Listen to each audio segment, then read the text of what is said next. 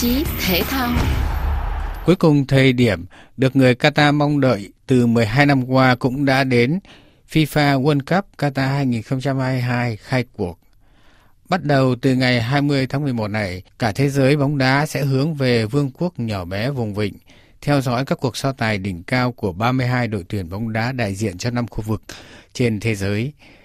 Từ khi được Liên đoàn bóng đá thế giới FIFA trao quyền tổ chức World Cup 2022 người đất nước Canada giàu có nhưng chỉ có gần 3 triệu dân, trong đó gần 90% là người nước ngoài đã tập trung mọi nguồn lực để biến World Cup 2022 thành một kỳ cúp thế giới lịch sử. Qatar đã chứng minh được với thế giới một đất nước dù nhỏ bé vẫn có thể làm được điều lớn lao chỉ cần có quyết tâm vượt qua thách thức và nhất là có tiền. World Cup Qatar 2022 giờ đây thường được nhắc đến với những dấu ấn lịch sử, những con số kỷ lục. Trước hết là kỷ lục về tài chính. Theo con số chính thức, Qatar đã chi ra 230 tỷ đô la để chuẩn bị tổ chức Cúp Thế giới lần này. Tại sao con số lớn quá cỡ đến như vậy cho một sự kiện thể thao? Theo chuyên gia bóng đá Trần Văn Mui, ngân sách này phục vụ chính cho World Cup nhưng nằm trong khuôn khổ một chương trình hiện đại hóa đất nước Qatar trong tương lai. Ông Mui phân tích từ 2010 tức là sau khi mà FIFA công bố rằng Qatar sẽ là cái sân khấu bóng đá lớn nhất hành tinh thì cái World Cup 2022 coi như nó đã bắt đầu hành trình chuẩn bị từ đó. Mở đầu tiên là xây dựng. Nhưng mà xây dựng các cái công trình đó, thì FIFA cũng đã nhượng bộ Qatar tức là trước đây thì FIFA yêu cầu tất cả những cái nước đăng cai đó là phải chọn 12 sân. Nhưng mà đối với là Qatar đó quốc gia nhỏ cho nên là chỉ chọn à, 8 sân thôi. Nhưng mà cái số tiền mà nói rằng là chi để xây dựng 7 trên 8 cái sân vận động mới đó, tức là chỉ có một cái sân cũ được cải tạo thôi thì nó cũng chỉ chiếm cái số tiền ban đầu dự kiến là khoảng 6,5 tỷ rồi sau đó là dự kiến đến 10 tỷ có khả năng là nhiều hơn một tí. Qatar đã xây dựng một cái chương trình gọi là Qatar National Vision Project tức là dự án tầm nhìn quốc gia Qatar hướng đến là xây dựng tương lai cho một đất nước đó đến năm 2030 thì như vậy trong cái quá trình đó đó họ đã tính toán là xây dựng những cái trung tâm rất là tầm cỡ cho quốc gia. Ví dụ như là hệ thống các khách sạn rồi xây dựng cái hệ thống đường giao thông ở trên mặt đất cũng như là đường giao thông ngầm. Rồi xây dựng cải tạo cái sân bay cái tiền mà tốn kém đầu tiên hết. Họ xây dựng cái hệ thống metro mà tốn 36 tỷ.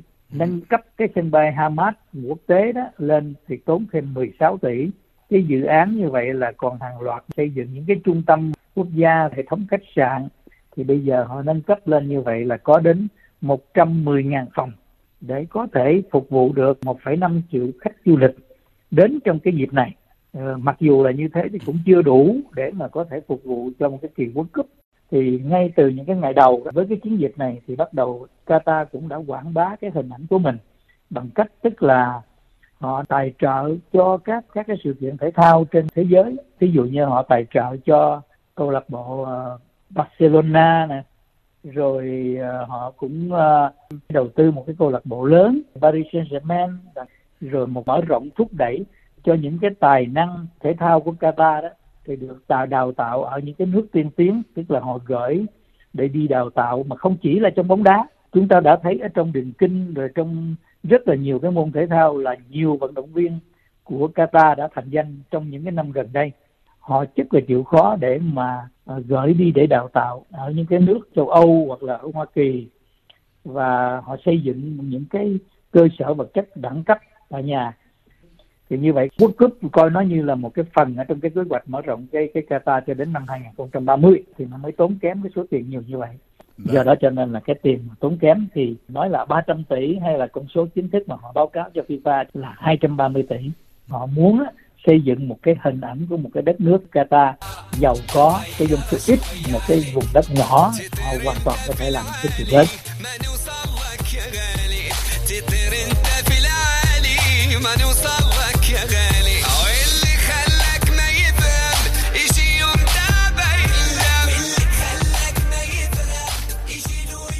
tâm chính của cả thế giới lúc này là trong vòng một tháng Qatar sẽ là sân đấu bóng đá thực sự người hâm mộ trên khắp hành tinh đang đón đợi những màn so tài qua 64 trận cầu đỉnh cao ở Qatar.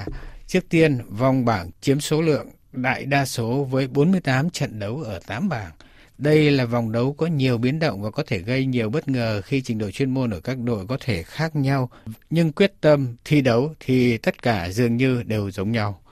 Những trận cầu nào đáng chú ý nhất ở vòng bảng này? Chuyên gia Trần Văn Mui. Ở cái vòng bảng này thì nó có ba lượt trận và những cái trận cầu đinh tôi chia ra như thế này để chúng ta nói ờ, cho nó dễ tức là cái lượt trận nhất người ta gọi là cái vòng nhận diện là bởi vì ờ, tất cả các đội đều ra quân và ở cái vòng nhận diện này đó rõ ràng là cái trận mà đáng xem nhất là cái đội chủ nhà với lại Ecuador vì hai cái đội này á, là đều có thứ hạng thấp nhất ở trong cái bảng A mà đội chủ nhà thì họ đang đứng thứ hạng 50 trên bảng xếp hạng của FIFA đó. Thì Qatar mong muốn là chỉ cần có một cái trận quyết chiến để mà có thể ghi lại trong lịch sử là khi mình là nước chủ nhà, thì mình cũng có một cái trận đấu hay.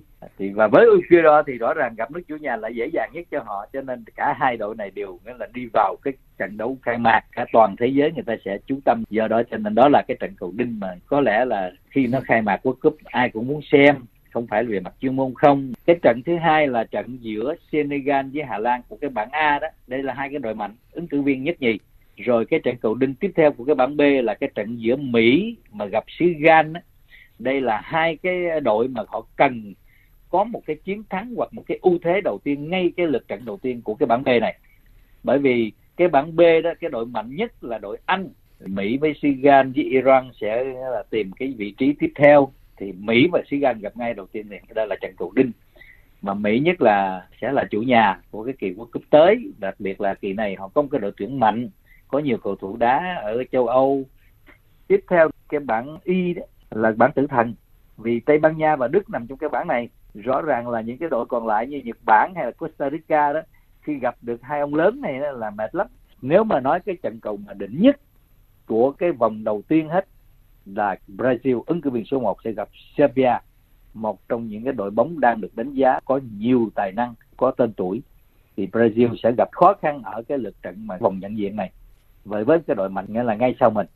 Cái lượt trận thứ hai tôi gọi là vòng tỏa sáng. Còn nếu mà ngược lại với lại những cái đội bóng mà không tỏa sáng thì gọi là cái vòng tắt đài. Tức là nếu mà thua tiếp thêm cái trận thứ hai thì coi như là cái triển vọng để rời khỏi World Cup sau vòng bảng rất là rõ ràng sau cái lượt trận đầu tiên, nếu như đội nào mà có ưu thế rồi thì đây là cái trận mà nó mang tính chất gần như là quyết định. Cái trận cầu đinh thứ hai nữa là Pháp Đan Mạch. Pháp sau khi gặp Úc có vẻ là nhẹ nhàng hơn thì bắt đầu là gặp đúng một cái đối đầu thực sự là Đan Mạch. Thì đó là cái trận đầu rất là đỉnh cao. Rồi tiếp theo một trận cầu đinh nữa là trận Tây Ban Nha gặp Đức. Thì đây là cái bàn cái trận cầu mà chúng tôi gọi là trận cầu đỉnh. Có nghĩa là hai ứng cử viên cho cái chiếc vô địch họ sẽ thể hiện như thế nào và những cái nhà cầm quân sẽ tính toán trong cái lượt trận thứ hai này ai có thể quyết định rồi Brazil gặp Thụy Sĩ ứng cử viên số 1 cho cái chiếc vô địch kỳ này là Brazil sẽ gặp một cái đối thủ mà, mà họ sẽ chơi sòng phẳng Thụy Sĩ làm cái đội bóng gây bất ngờ và đội Pháp đã từng bị Thụy Sĩ tạo bất ngờ. Và người ta nói lượt trận cuối thường tẻ nhạt vì đa số đã định đoạt được số phận, còn ít tranh giành.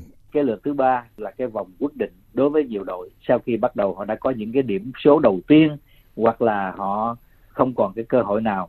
Nó cũng có những cái trận cầu mà chúng ta nói là đáng xem. Chúng ta biết là ở những cái lượt trận cuối cùng những cái đội mà hoặc là còn hy vọng hoặc là hết hy vọng mà họ cũng muốn để lại một cái dấu ấn tốt đẹp thì chúng ta đã từng nhớ là Nhật và Hàn Quốc đã có những cái lượt trận cuối cùng trước khi họ rời khỏi World Cup của cái một kỳ World Cup trước ấy, họ đã chơi như thế nào? Và họ luôn luôn tạo khó khăn cho những cái đội mà nếu như mà đó là những cái đội ờ, đội lớn ừ. như là Nhật Bản mà gặp Tây Ban Nha mà nếu Nhật Bản mà họ không còn cơ hội đó thì họ vẫn chơi với tinh thần Đông Á nghĩa là chơi mà Tây Ban Nha sẽ rất mệt đó. Ừ. hay là Hàn Quốc gặp Bồ Đào Nha thì nói chung là cũng sẽ là rất mệt rồi uh, Serbia gặp Thụy Sĩ thì rõ ràng là đây là cái chúng ta nhận định thì cái ở cái bảng G này thì nếu Brazil là đã có cái cửa vào rồi đó thì Serbia gặp Thụy Sĩ sẽ là một cái trận để biết ai đi ai ở cái vòng knockout thì đó là những cái trận cầu mà chúng ta kể thì như vậy trong 48 trận ở cái vòng bảng á, 1 phần 3 là những trận cầu mà gọi là người hâm mộ cảm thấy là đầy thú vị và họ chờ đợi những cái trận cầu đó. Xin cảm ơn chuyên gia bóng đá Trần Văn Mui đã tham gia chương trình với chúng tôi hôm nay.